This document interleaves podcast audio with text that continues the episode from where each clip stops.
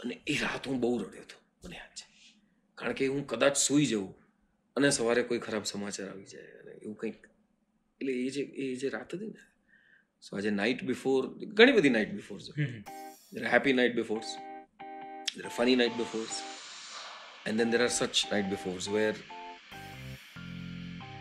you don't want the night to happen તમે ઈચ્છો કે સમય ત્યાં થંભી જાય અને કંઈ ના આગળ વધે.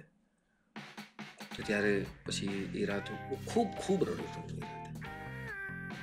એક અફસોસ પેલો રહી જ ગયો કે જ્યારે એને કોલેજમાંથી અમે છૂટા પડતા હતા ત્યારે જે કહેવાનું હતું એ કહી દીધું હતું આજે મારી વાઈફ હોત.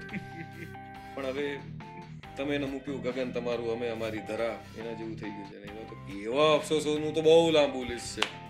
એ બધા તો બટ ઇફ ઇફ જેન્યુન યા તો એટલે ઓલ જોક્સ અપાર્ટ કોઈ રંજ કે કોઈ અફસોસ જે હોય ના ના આ તો હા.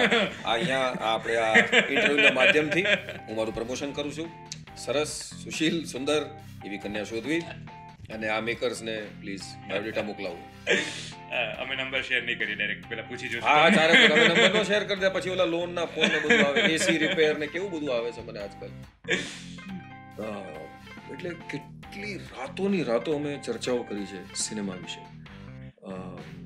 ધ આર્ટ ફોર્મ કે શું છે સિનેમા? સિનેમા નો હેતુ શું છે? શું હોવું જોઈએ? એટલે એટલું હદ સુધી કે એ કોઈ ખરાબ પિક્ચર જોઈ આવતા તો એકવાર એમણે ફોન કરીને ઓલા પ્રોડ્યુસર ડિરેક્ટરને ગાળો ભરડી હતી અમે તારી હિંમત કેવી થઈ ગયેલા આવી પિક્ચર બનાવવાની? ના આમ તેમને આ તો કેટલું ખરાબ કહેવાય ને તે પૈસો બગાડ્યો છે ઇન્ડસ્ટ્રીનો એટલે એટલું પોતીકું લાગતું એમને આ સિનેમા ફિલ્ડ કે ખરાબ વસ્તુ જે બની છે એ એક ફેમિલી તરીકે ન જ બની જાય આમ તેમ.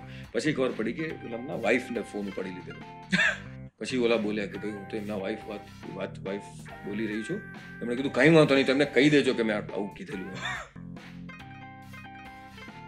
હાય. હું છું શૃંગારુ અને ગુજરાતી લોકોની યાદગાર રાતોની અજાણી વાતો જાણવા સાંભળતા રહો અ નાઇટ બિફોર પોડકાસ્ટ